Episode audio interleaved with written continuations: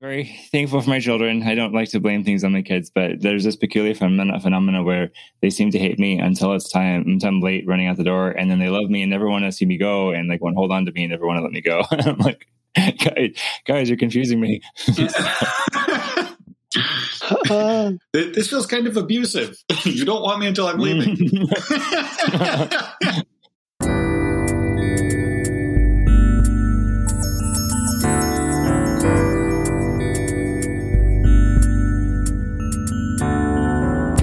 Welcome to the Word and Journey podcast conversations with friends about stories that shape us and make us think, and some stories that are just for fun. We're busy people reading books in realistic increments. Follow along in the book and join in the conversation, or just sit back and enjoy. Our aim is to unpack the story and offer you things to ponder. Either way, thanks for being here.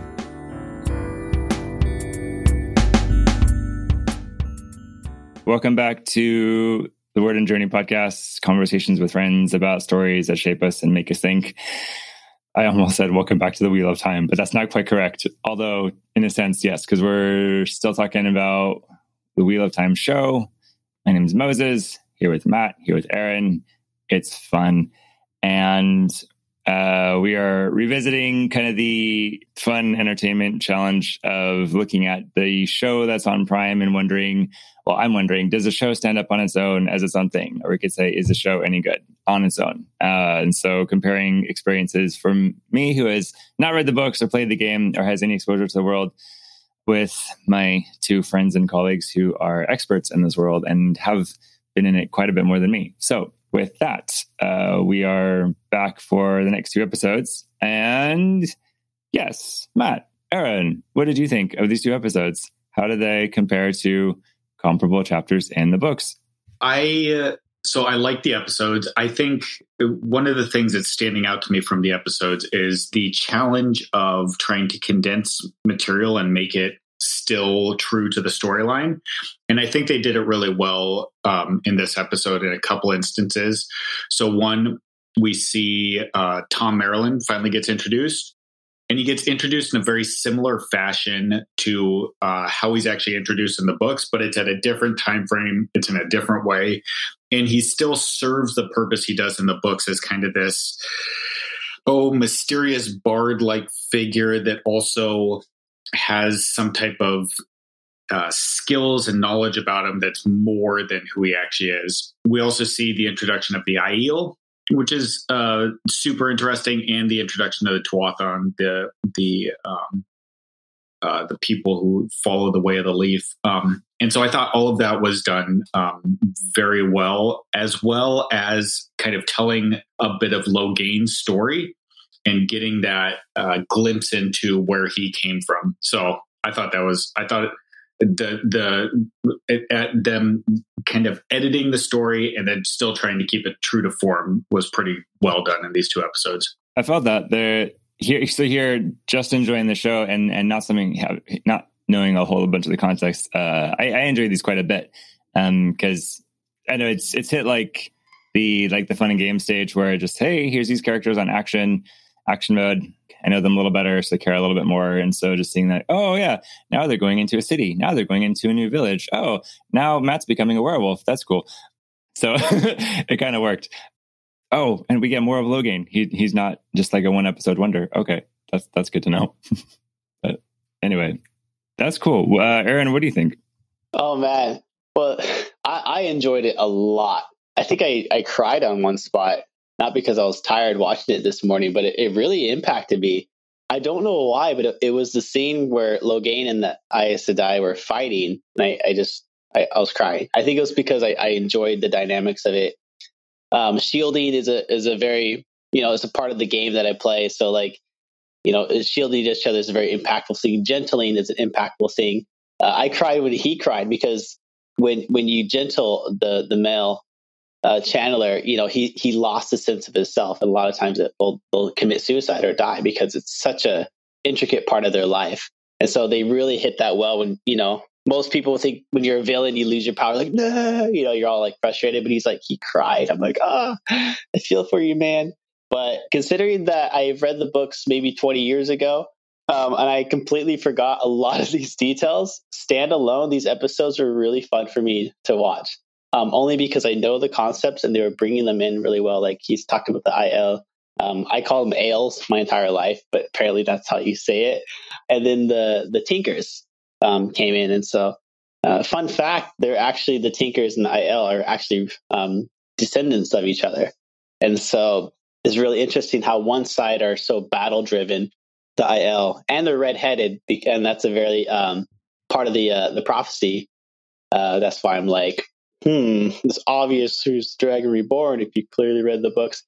But the Aiel, is, it's, uh, you know, it, it, they're always a mysterious part of the story. So yeah, I, I enjoyed it a lot. Um, even discovering the bond, the, the, the warders, um, how that worked together. So uh, I look forward to the other episodes. Great. Oh, I have to say, uh, did anybody else notice? Are these the, the songs they're singing in the old tongue? Uh, in the background music. And I, I, I, thought they were doing that in the first episodes, but I'm like, did they create songs out of the old tongue and then they kind of play it? Because that would be really cool because they introduced the old tongue more in this last episode. And uh, that excites me. I, I confess I, I, was not paying that close attention, but that would that would be a really cool detail if we should discover that to be so. I, I didn't notice that. I did think that um, Nynaeve and Lan's interaction over the old tongue and the the um, words that she spoke give us a cool hint into Manetheren, and Manetheren's going to play a huge part as far as the two rivers and the two rivers folks and their blood. It goes back to what Moiraine says kind of at the beginning, and she says uh, the old blood is strong here, and she's talking about the ancient kingdom Manetheren, and the two rivers folks are just going to be rad later on too. I really, I really enjoyed that interaction. Both again, seeing more of Nynaeve's character coming out in her history, but even just like the different experiences that she and Lan brings to it. Like, like she has this gem of a tradition of a language that is like precious to her, but she doesn't necessarily know why or what it is. Whereas Lan has all of the context and understands all of it.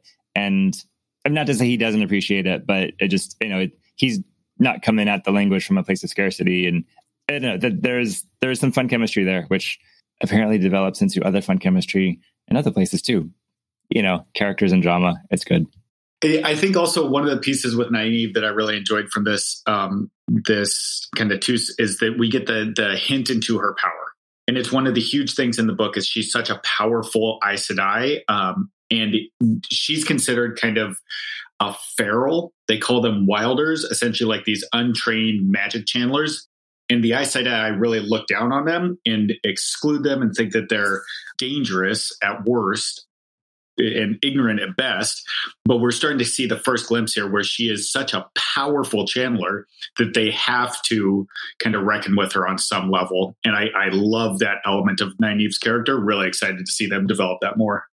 That was really cool. Yeah, they uh, they there's a, a similar similar world building element in the in in K. Jemisin's Broken Earth trilogy where uh, you know, spoiler, like the, the, the main protagonist hero is, uh, is a feral in, in her, in her abilities. Uh, and then she ends up being like the bomb in the best sense. She's not fully feral because she was, she was fulcrum trained. She was, but She's, had feral origins. So that's yeah. true. That's true. Yeah. That's a good series too. We can do when, right. When that TV show comes out, we'll do that one also. yes. Absolutely, absolutely. Um, but anyway, yes, Nynaeve has lots of power, and that was that was a pretty fun scene uh, where she just like blah and like all the white lights, and that was cool. I didn't cry, but I replayed that one a couple times because it was cool. well, it was like that was the first time her talent was shown, um, and I think the I think part of the books is saying when you when a wilder channels that first thing, that's what they're really talented and, and good at is that natural weave, and so it was a foreshadowing of wow, she's probably going to be a really good healer. Ooh, so that's that was cool. Right, and that was what like the Amazon Prime episode notes also said too. So what I, what I love though is so this there's this moment where she has this cool special effects power coming out in time of stress, like the X Men mutants. That was fun too what I love about her is that this isn't the first sign of like competency we've seen in her. Like we've already seen, she's already very capable. She's good with herb. She's good with knives. She's good with you know teaching and mentoring. So she's already like strong. And so like not needing this magic stuff to like make her special because she's already special. And that's been set up super super well. I think. And her tracking, and that she's like the match for Lan, which is super cool. Like that point where um, uh, the warders are all sitting around, and Nynaeve says she track Lan, and the rest of the warders give him a look like seriously. That I mean, and it, it just that, that, they're setting up that she's such the match for Lan, which is so well done. It's it's phenomenal. Love it. Mm-hmm. That is really cool. Since we're since we're hearing characters a little bit, so here's where there's already been like the breaking of the fellowship in a sense. So everybody's there's like four different plots going on now, uh, three or four. What are some observations, thoughts on the other kids and how they're developing, and how does that how does that compare to the books and everything? I was thinking of the scene or the plot line of Mat and Rand, and at first I thought, are they in Baerlon? Uh, I know that's west of Shadar Logoth, and because in my mind I have this huge map because I'm so intimate with the the the actual cities and where things are that I'm seeing how pretty close they are to the actual um, the books and the map. So it's really fun when they do hint at different places. So, but I'm not sure what town, some minor town. It's cool seeing the stubbornness of Rand kind of grow a little bit more because he is kind of a one dimensional character right now. And maybe they did that on purpose because there's a part where Mat's like, "Oh, you're a funny guy now, huh? You're making jokes. You're not a you're not this cardboard character." And he's like, "Yeah, you know." So it's it's kind of showing, oh, he, he might have some depth, depth, especially in the scene when the the barmaid's trying to kiss him, and he's like, "No, I'm a I'm a, nog- in a monogamous relationship."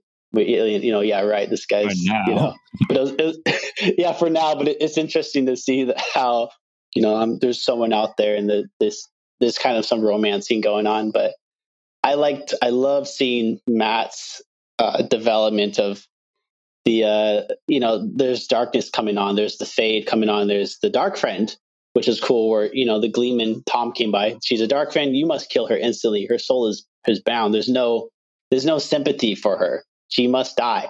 it's like wow, that's that's a harsh world. And seeing Mat, you know, you thought he's a werewolf, but uh, spoiler alert: that ruby dagger, it, it it's kind of like, kind, Mat. Do you think it's kind of like the One Ring? It kind of draws the shadow, but it also it taints you at the same time. It, it's cursed. It's carrying the the taint of Shadar Logoth outside of Shadar Logoth, and it, it's the same thing. Great power, but also great taint. Great power, great responsibility, yeah, so great taint. Yeah, comes with great responsibility. yeah. So yeah. it's cool seeing that development happen. Uh, I had completely forgot about the Tinker, the Tuatha'an Aram. I really, uh, I'm gl- glad they brought him in. I liked his characterization. He's both charming and creepy, and you're like, okay, that fits Aram perfectly um, as far as they present him in the books. I think my favorite character over this period was Perrin. I think they've really got Perrin down as he's he's kind of quiet. He seems very brooding and into himself and and um, even slow to react at times. But it, it, he's kind of like this avalanche that, like, once he builds and gets going, like you can't stop him. I've I've very much enjoyed. I think they have Perrin perfectly cast, and the the actor that's playing I, I forget his name at the moment, but the actor that's playing Perrin is doing excellent. I also appreciate Egwene at the moment because she's lost a little bit of that like confidence and certainty that she had in the two rivers, which is very true to the character arc. And I look forward to the um, redemption arc that's going to come from that as she builds back into this very confident, capable character that she's going to become. So those characters really stood out to me, and and just like Aaron said, I think um, Mat's storyline is super cool at the moment. I'm very much enjoying it. They're doing it very well. And I like that he's kind of seeming really kind of slimy and dark a little, but also you're like, oh, maybe he's still a good guy where he has the interaction with the little girl. She gives him the doll. Then you're like, did he kill their family? And you're like, what's going on? And then this fade appears and you're like, oh, it wasn't Mat, thank God. But you're still like, I can kind of see Mat doing some stuff like that at the moment. So yeah, yeah, I'm definitely appreciating him, and yeah, there's a there's a really for me he feels like the most complex character right now because yeah, they, he has these really tender moments of like he's really tender toward little kids, and you know, kind of like hits on women a lot of the time, and like he and Rand butt heads a whole bunch, and he's like really stubborn, you know, and you know, kind of loyal to his friends until he thinks that they're dead. And also, you know, he, he seems like he's he's I mean, he's got his impulse control problems. You know, like he can't resist a good lift, uh, and and everything. But also seems able to like really think deeply about things.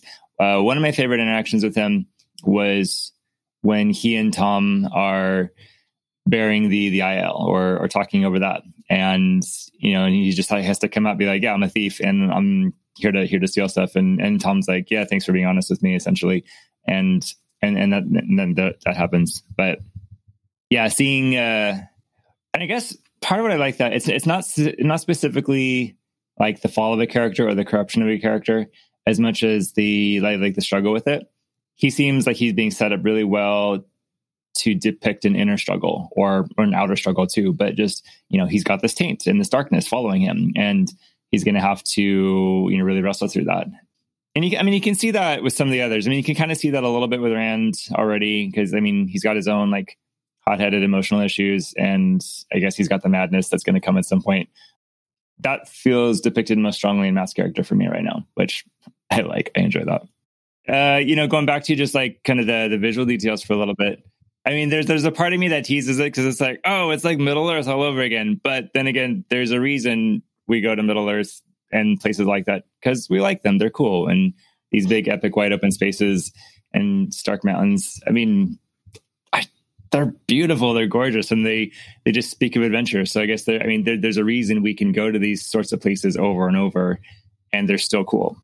I thought um, the CGI is pretty impressive for me. Um, when we're going to Logain's backstory and it's kind of flying over the castle that's on fire, and then you're like, you're looking top down as the king is running from Logain. It's like, oh, it's beautiful.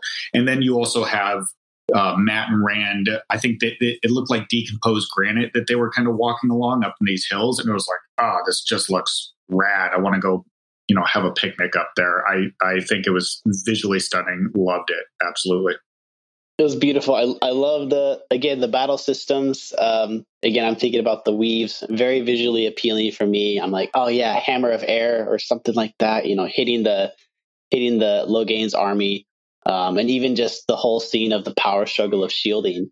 Um, seeing uh, the Red Ajah almost uh, over channel.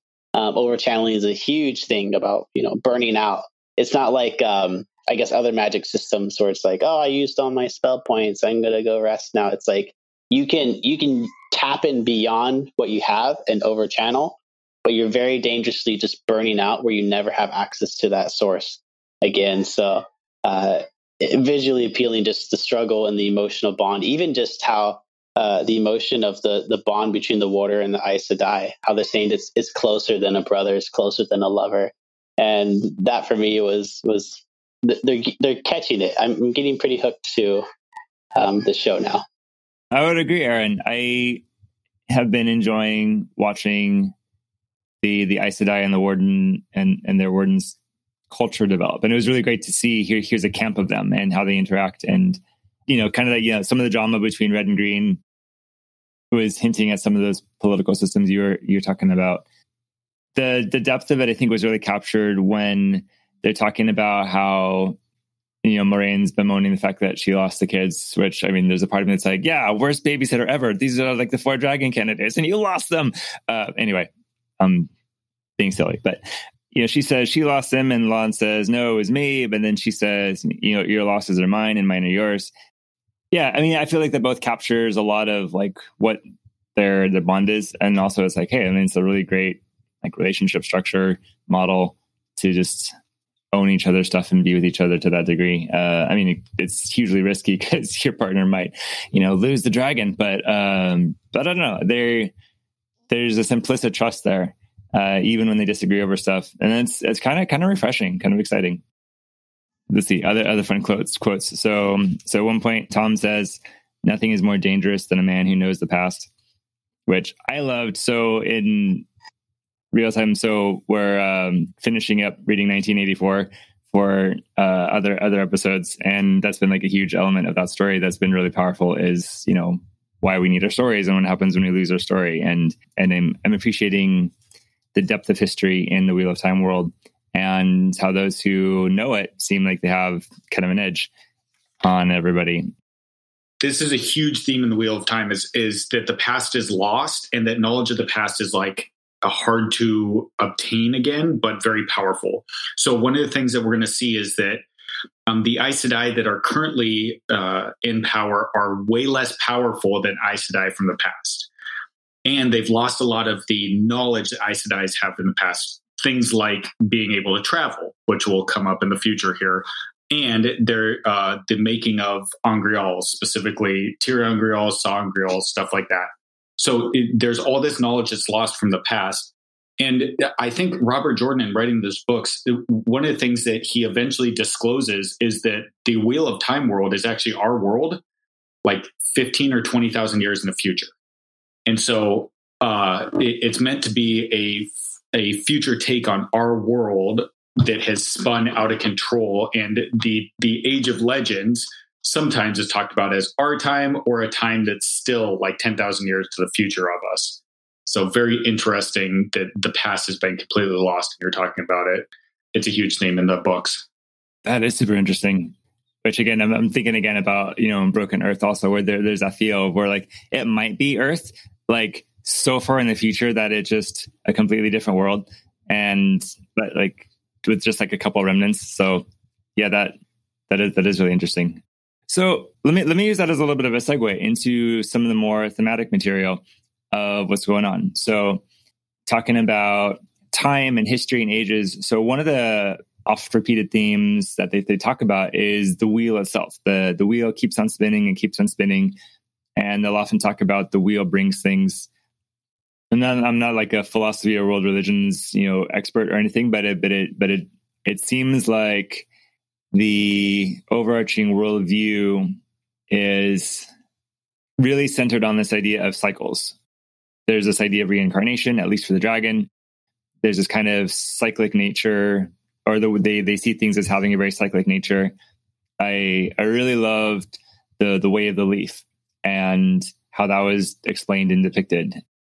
A little bit circle of life-ish, not to Mufasa, but but, but I mean that, that that whole idea of life leads to death, leads to more life, leads to more death in its various stages, and it just kind of kind of goes, kind of goes.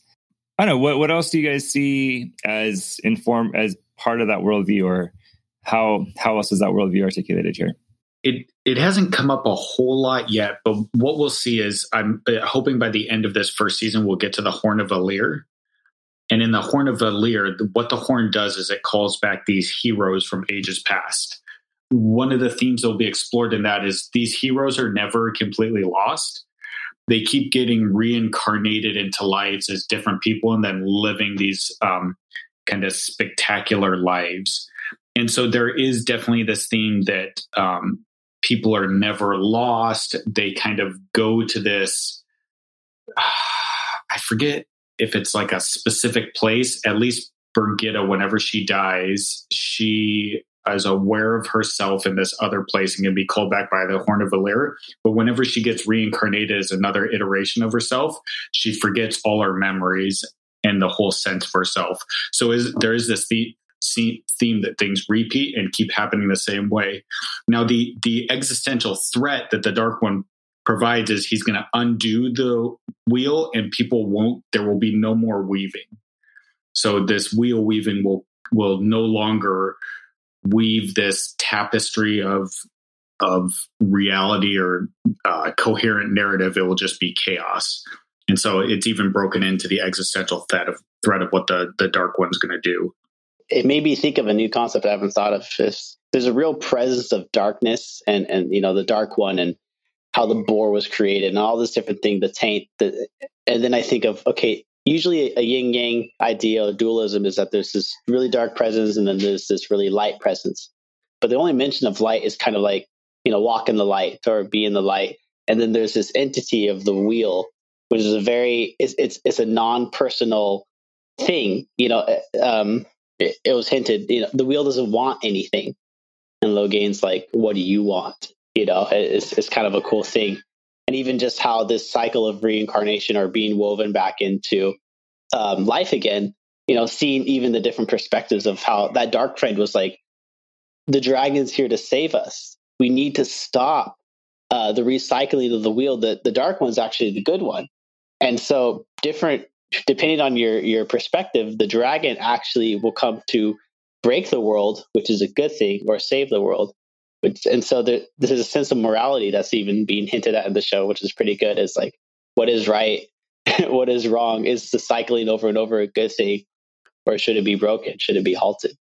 So that was cool, and, and seeing like you know the thousands of years, or even when Logain's like the the thousands of dragons before me is helping me learn to fulfill this this this cosmic battle of destiny you know which is um it, it's it makes you feel like life doesn't end as soon as you die. It's like you're in your uh you're in the respawn point. You know the horn of the the horn uh there's hunters of the horns that come later on. So it's really cool seeing how they're all melding together. That is really neat. And thinking it's i mean so the dragon is it's an interesting character you know someone who could break or bind the world. And and i'm finding interesting that they're using the term bind rather than like you know fix or heal. And i'm sure that is a significant you know inside joke historical reference for any um, bible study methods listeners out there is thinking about like oh yeah logain he could hapak everything if anybody understands that reference. Anyway. He could destroy it or overturn it it's a hebrew word. I'm gonna blame yeah. ray lubeck. Although it was that was great so yeah, I was th- I was thinking I was thinking about this in terms of dualism, where yeah, the the wheel it is fairly impersonal and be interesting to see. Yeah, they, there there's a really powerful line like the wheel doesn't want, people want, and you know, and there's these characters asking each other, well, what do you want? And I know, do you get the sense that the wheel can be manipulated like kind of in the way in the the sense of like like ancient idolatry where people would do these sacrifices and do these rituals to try to manipulate and control their gods? Or is it more of like this is an impersonal force more like like like the star wars force where like we just have to like be kind of focused and like access it and then it's just whatever we do with it determines if it's like light or dark? Or is it more of like it's this force that nobody can stand up against and we just have to like try to flow with it but really nobody has any control of anything. I hadn't thought too deeply about the the wheel, but even so, it is presented as a impersonal force. But but what the same people keep saying is the wheel weaves as the wheel wills. Impersonal forces don't will, and so there's a little bit of contradiction there in that to have a will, you must be a personal force the other piece, as far as your question of whether or not people can affect the wheel, that is uh, people can affect the wheel in the book. So specifically, Rand, matt and Perrin are and they shape the weaving of the wheel around their actions. And so they're presented as people that kind of stand outside of the wheel's weaving and actually manipulate or control how the how the wheel weaves. Um, and so th- there seems to be some type of impact they can have but at, at, least from the kind of perspective of the the series as a whole most people don't have an impact over the weaving of the wheel. Yeah it's like in fact they get caught up in the wheel. I think it's they say if a ta'veren passes through your town like 10 people get married you know? So there's there's an indirect wake or catalyst force it's not like oh i'm going to use the the wheel to get me a free drink of beer or something. It's just it, it happens almost without them knowing. With the there has to be balance though. So um, if a ta'veren goes or a goes through a town and and and uh, 10 people get married um, in another town they'll go through and uh, 10 babies will die. And so there's this sense of balance so um, there's always going to be, for all the positive events, there's always going to be a bunch of negative events. And this will be one of the huge things that happens with Rand later on that I hope they explore is that in some areas he's a massive blessing, in other areas he's a massive curse. And and um, there has to be balance all the way through. So um, uh, there there's going to be both life and death, and both have to uh, coincide at the same time. And I, I think th- there's a piece to this that's very true to life that really resonates with me. Uh, I, I sit with clients in, in pain and suffering, and um, also um, uh, sharing the joys of children growing up and graduating, and and the births and marriages, and all of those are always happening at the same time. That is a really powerful balance, and and yeah, I mean, I'm right. I'm right there with you, watching people in their pain and in their suffering, and in like the just like the awful things that they do to each other, but then also in like the really, the moments of like peace and tenderness, and when they are really able to like be be mindful and be present and, and overcome something. And having having that range of experience, uh, it's it's interesting and it can be exciting and kind of challenging. What it kind of means is that you know we can't see the world as just this black or white thing, or things are just one way. And it does mean we we often have to hold like these really vastly differing, contradictory experiences, like all this true together, which can be challenging sometimes because uh, it, it, takes it takes a lot of focus. It takes a lot of you know in, internal spaciousness. So so one so one, one of the things I was wondering too. So in how how they understand their worldview for now, and I know we're early on in it. Um, I don't, I, know, I don't know that we've seen presence of like specifically like mm, like like religion, religious practice necessarily. There's very much that, uh, although they might have referenced something and I just kind of missed it. But would you say that there is a pure evil and a pure good presence in the world? Like like a, like like are there like are there specific god and devil figures or is it more just like well there's a dragon he's pretty bad but he's also could be kind of good and you know here's like you know the people who you know follow the light and they're mostly good but they could be corrupted too or my my opinion maybe matt differs but i think there's a clear line of of good and evil but also a a blending as well that that gets caught up because being a dark friend is all about appearing good but you're actually like wolves in sheep clothing and um, a, a, dark friend will do certain things to appeal the favor of uh, of the dark one. And so it was actually cool to see the hint of I found the next Dragon Reborn. The last time someone brought in the Dragon Reborn, he was Ishamael. He became one of the, um, and that's the foreshadowing of one of the Forsaken, one of the chosen that gets promoted and, and almost almost re remorted or reborn in a sense of power, of favor of the dark. So um, the eh, you know the dreams of the eyeless ones. um, it, it's clearly evil. It's not like oh maybe there's some sympathy for this fade. You know, it's like no, they're they're pretty bad. But I, I think they did a good job on the Tinkers that they hinted at.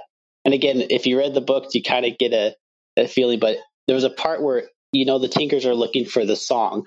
They're they're looking for um, world peace in a sense, and they're so pacifist that if their life is threatened, they're different from the Aes Sedai. That when their life is threatened, they can kill someone. But for them, they go, we will lay our life down and just die. The, the best revenge for death is life. And so there's a sense of almost like they found this inner peace. And there was a question while they're dancing, I think to Aram was, have you, don't you think you found the song now? And it, it shows them laughing and dancing and they're, they're, they're happy.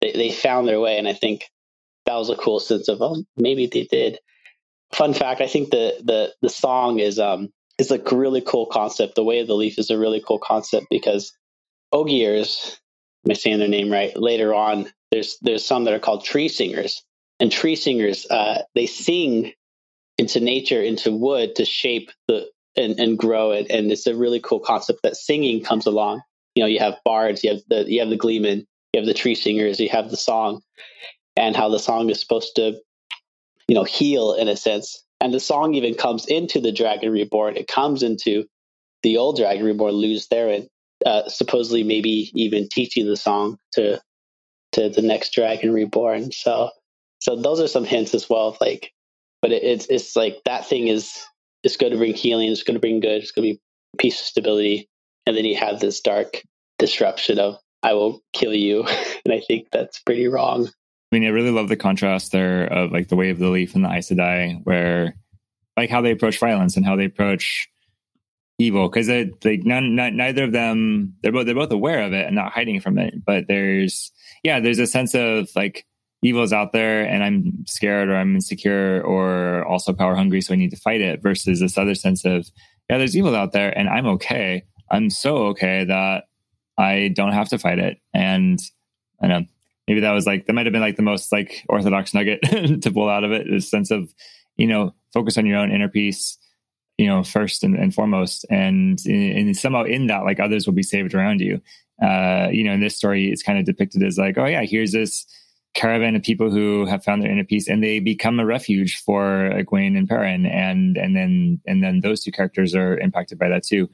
But yeah it was a, it was a good good contrast. Uh what were you thinking Matt? I cut you off.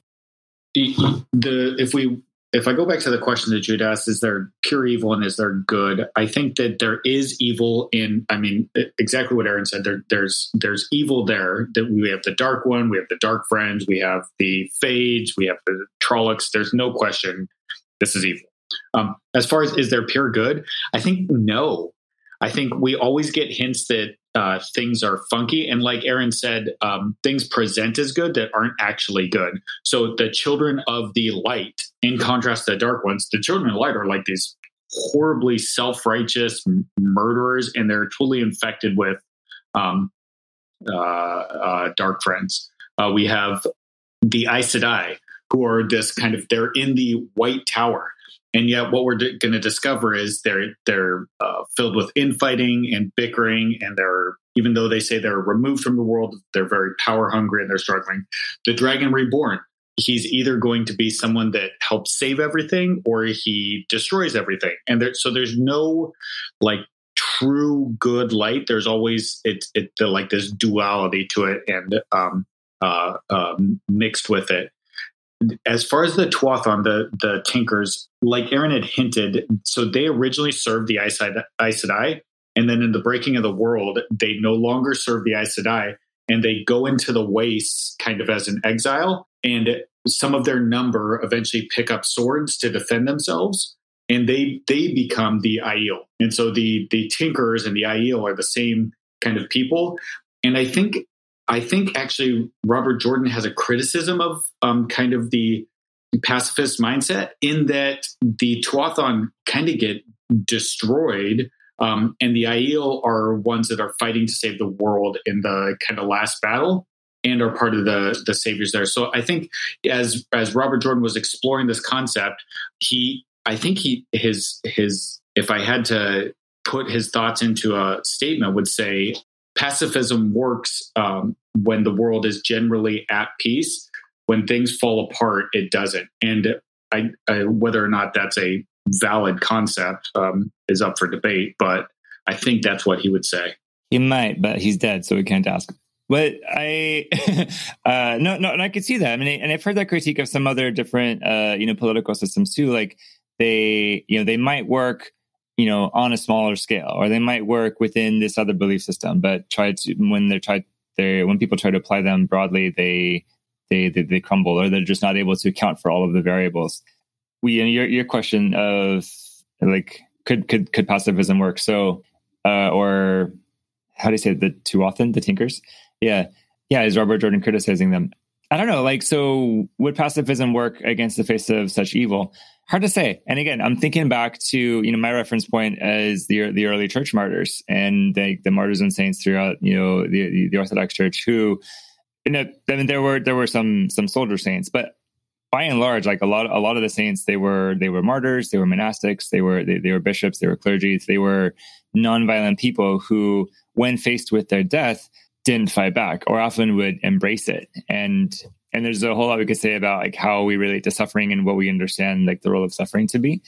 And as we've seen uh, you know certainly from within within the the christian world we've seen how you know you know like the like the church the christian church has never been stopped. And i mean it's had to like shift and take forms and move about but uh there's just no killing it at least not through through violence through violent means. And what so wondering what the difference here might be just might be like the clarity of the clarity of purpose. You know, the the Tuatha'an they they seem to value you know peace at all costs, or at least nonviolence at all costs. And I guess we could you know argue like is peace just the absence of violence, or is it the sense of everything is rightly ordered? You know, different than like Orthodox martyrs who they're saying no, like we have this you know specific figure that we're modeling ourselves after. We have this specific hope of growing in holiness, and there's the specific thought of like, and we're embracing our suffering specifically for spiritual gain, and we know how to do that, and we know that that's going on, and there's the surety there, and so, and I, I think that I think that that element changes the the practice of pacifism because, like, I mean, the evil is always going to be there. I mean, evil in our world has always been there, but I think when people uh, nonviolently resist it with a sense of why and a sense of tradition, then it does something different than just kind of this like vague kind of global like oh violence is bad i'm not going to do it other so the other question is thinking about how how world building worldview impacts everything. So so here's this world where, like we said, so there there's the wheel. It's kind of impersonal, but like seems to have kind of a subtle will. There's definitely evil. There's some very good things, but maybe not an absolute good. I wonder how we see that that affects like the characters and what they do. And you know, would you say like any real change or redemption is is actually possible, or or, or I guess yeah. I mean, what what does what does what does redemption look like in this world? Does it mean becoming an ultimate good, or does it just mean like being released from the spinning altogether? As you ask, like, does redemption exist in this world? I'm trying to think through character arcs where someone was completely lost and then is redeemed. And it's hard for me to identify a single character that gets completely lost. It's always like characters that are flirting with the darkness that come back or are already on the side of light, generally speaking, they go to the other side. Or just, I mean, uh, that, that could still work though, because I mean, probably, I mean, even even in in real life, there's not I mean, there's people aren't ever like truly, truly lost. Yeah. I don't know. What, uh, what, what else are you thinking there? I, I, I guess the, the couple of themes I'm thinking about is typically a character has to go through some type of death before they have their redemption. So Mat will die and then come back. And then Rand will also die and come back. And there's there's a huge redemption to Mat once he comes back, and there's a huge freedom and kind of redemption to Rand once he comes back as well. And so this this kind of theme that people have to pass through death. Perrin's the only one that doesn't pass through a death, and uh, yeah, for for him to be redeemed, kind of, and, and come out as this other more solid person. But I think one of the the true themes that kind of runs through it is that every character suffers and is refined and has to make difficult choices on what they're going to do in light of that suffering and how they're going to respond to that and that that refines and um, redeems their character on some level. Yeah that makes sense. I think about i was thinking about how Perrin you know if i'm looking at more from the the the series you know here's a guy who just killed his own wife and then you know, he, ends up being a single dude living in the woods with wolves. I think that's pretty, you know, I'm becoming kind of um, uh, a beastly type of a character. And, and I love how, Matt, you're saying he's the avalanche. And I think there's a type of redemption that the, the, the series is trying to show, you know, she's trying to say, it's not your fault. And, you know, is he going to cry? It's like, it's really traumatizing. He's thinking, you know, he's having dreams of, of killing. There's a sense of trauma. If you want to talk about redemption, there's a, a traumatic event happened you know, trauma as as doc um, was was a Dr. Pothen said once was a uh, trauma is a pain that you do not understand, and it's different from the pains that we had you know before when when you uh, when you go through hardships like the Great Depression or something. Um, at least you understood what was the good and what was the evil. You know, I'm suffering because we don't have enough food or blah blah blah. But uh, when you have unrecognizable pain, it, it's traumatic and it, it kind of surfaces in our bodies over and over and over. So, what is more traumatic that you're just living the most peaceful life in the world, and all of a sudden a bunch of Trollocs come out of nowhere and start butchering people, and you don't know what is left and right? Uh, I mean, even in the beginning scene, it's like she's um, Nynaeve is trying to escape, and then sees one Trolloc hurt. It's like, oh no, it's suffering. Is his buddy going to save him? And he's like, no, I'm going to rip your organs out and start eating your your intestines. And she's like, wow, this is really evil. I got to get away from this. And so I, I almost forgot about that scene, but there's almost sense of like she was supposed to be dead and then she's kind of she's she went from this nice healing wisdom to being like i'm gonna fight to survive you know? And so i thought there was some redemptions with that um yeah like rand and and, and Mat dying you know? Uh, i think there's a sort of redemption that probably happens with people who uh, flirt with the taint i guess you can call it. More like you're succumbing to the taint and the taint isn't something that should that you can get redeemed from. The ice Aes Sedai, once you get tainted, it is the progression. Eventually, you're going to go mad, kill somebody, or kill yourself. And so, the red Ajah's type of redemption is to kill them or gentle them. Um, but the, the seven Ajahs are trying to bring them back to the seat so they can try him as they should. It's almost like they try to just drag anybody who can channel to the White Tower. So if you're a female, you become a novice. start training to be one of them. If you're a male channeler, you're probably going to die or get gentled, and then you don't want to live anymore. So it is cool seeing the themes of redemption if we look at it that way for the children of the light. Redemption for anybody who channels is death. you know, um, they're kind of like the Great Inquisition in a very crazy way, and um, you know, redemption for the the Tinkers is through pacifism. Uh, redemption for a dark friend is to be more powerful. uh, and, and, so now I'm starting to think about that. And, you know, in the books, yes, there is a redemption from the taint. Um, and it's cool to see who actually brings maybe a healing to to that.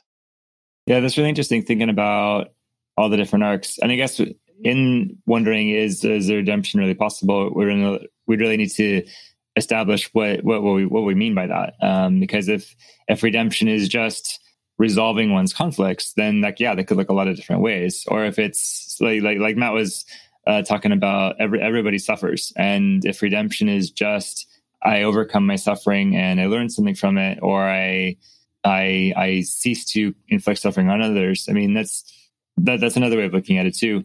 Um, you know, both of which are a little a little bit different than how you know we we in Christendom might look at redemption as becoming more Christ-like, and that's um, yet again even even even more specific.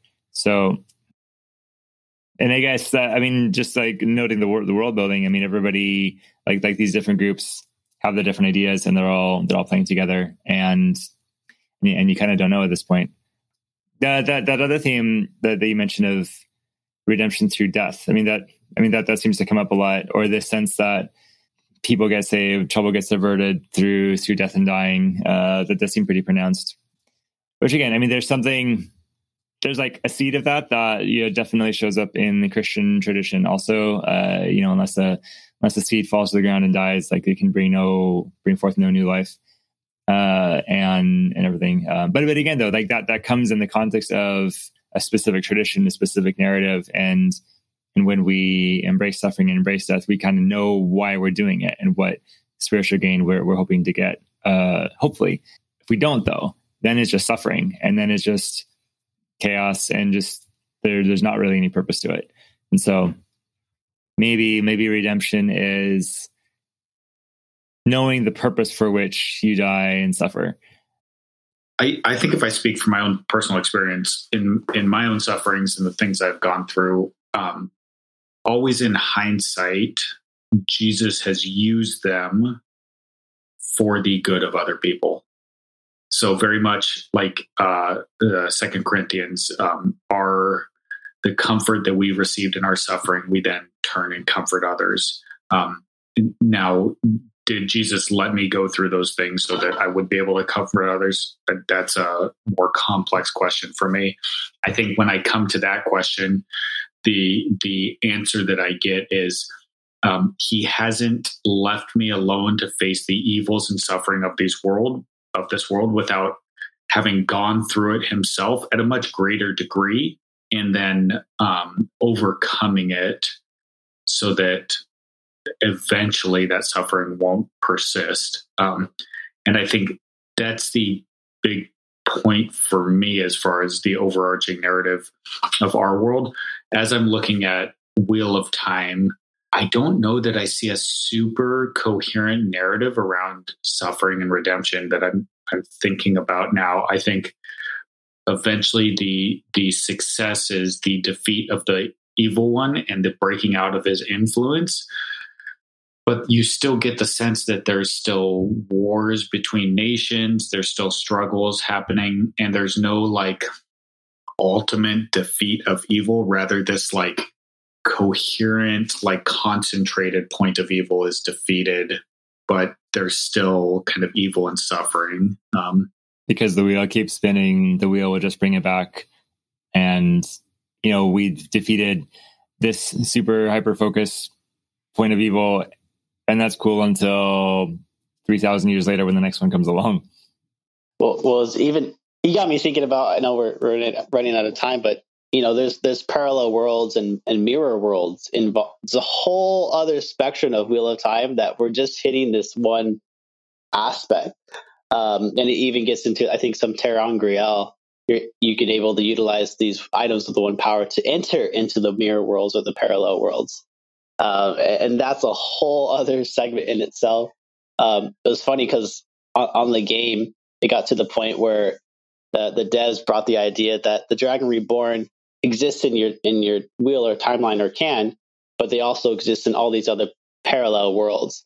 And that this Dragon Reborn can actually conquer each of these timelines and then eventually get to yours and be like, hey, I'm the Dragon Reborn of all the parallel worlds, and I'm uniting all of us to defeat the Dark One in every single parallel world. And that's the only way to actually defeat this Dark Force. So now submit to me.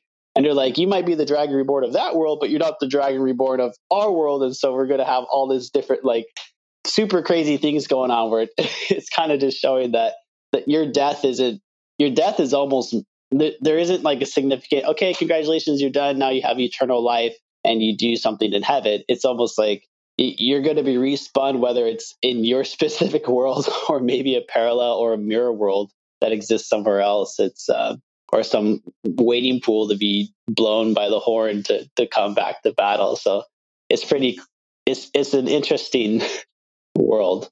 And and so for redemption it's like i don't know you, you just just pop out anywhere almost. the uh, parallels between my high school stress trying to play Halo with all of the boys, and I didn't play video games, and they'd grown up playing video games is staggering, and that was remarkably unpleasant for me at that time.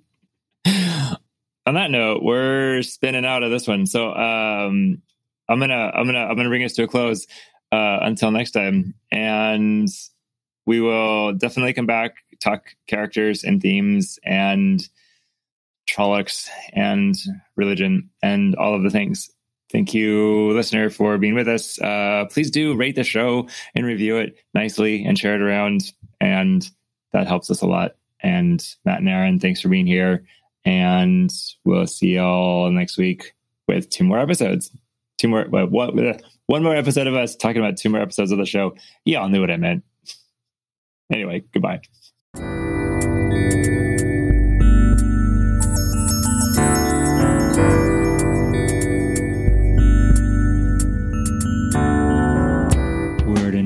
Is a podcast by Moses Bernabe. If you like what you hear, consider supporting the show with dollars, reviews, or shares, or all of the above. Word and Journey can be found on most major podcast platforms and on my author Patreon at patreon.com slash Moses Bernabe. Moses Bernabe can be found at mosesbernabe.com. Contact info for my most excellent co-hosts can be found in the liner notes. The podcast logo was designed by TJ Todd with additional development by Moses Bernabe. The theme music is by Aaron Esparza. This episode was mastered by Breakfast Puppies. Thanks for listening and see you next time.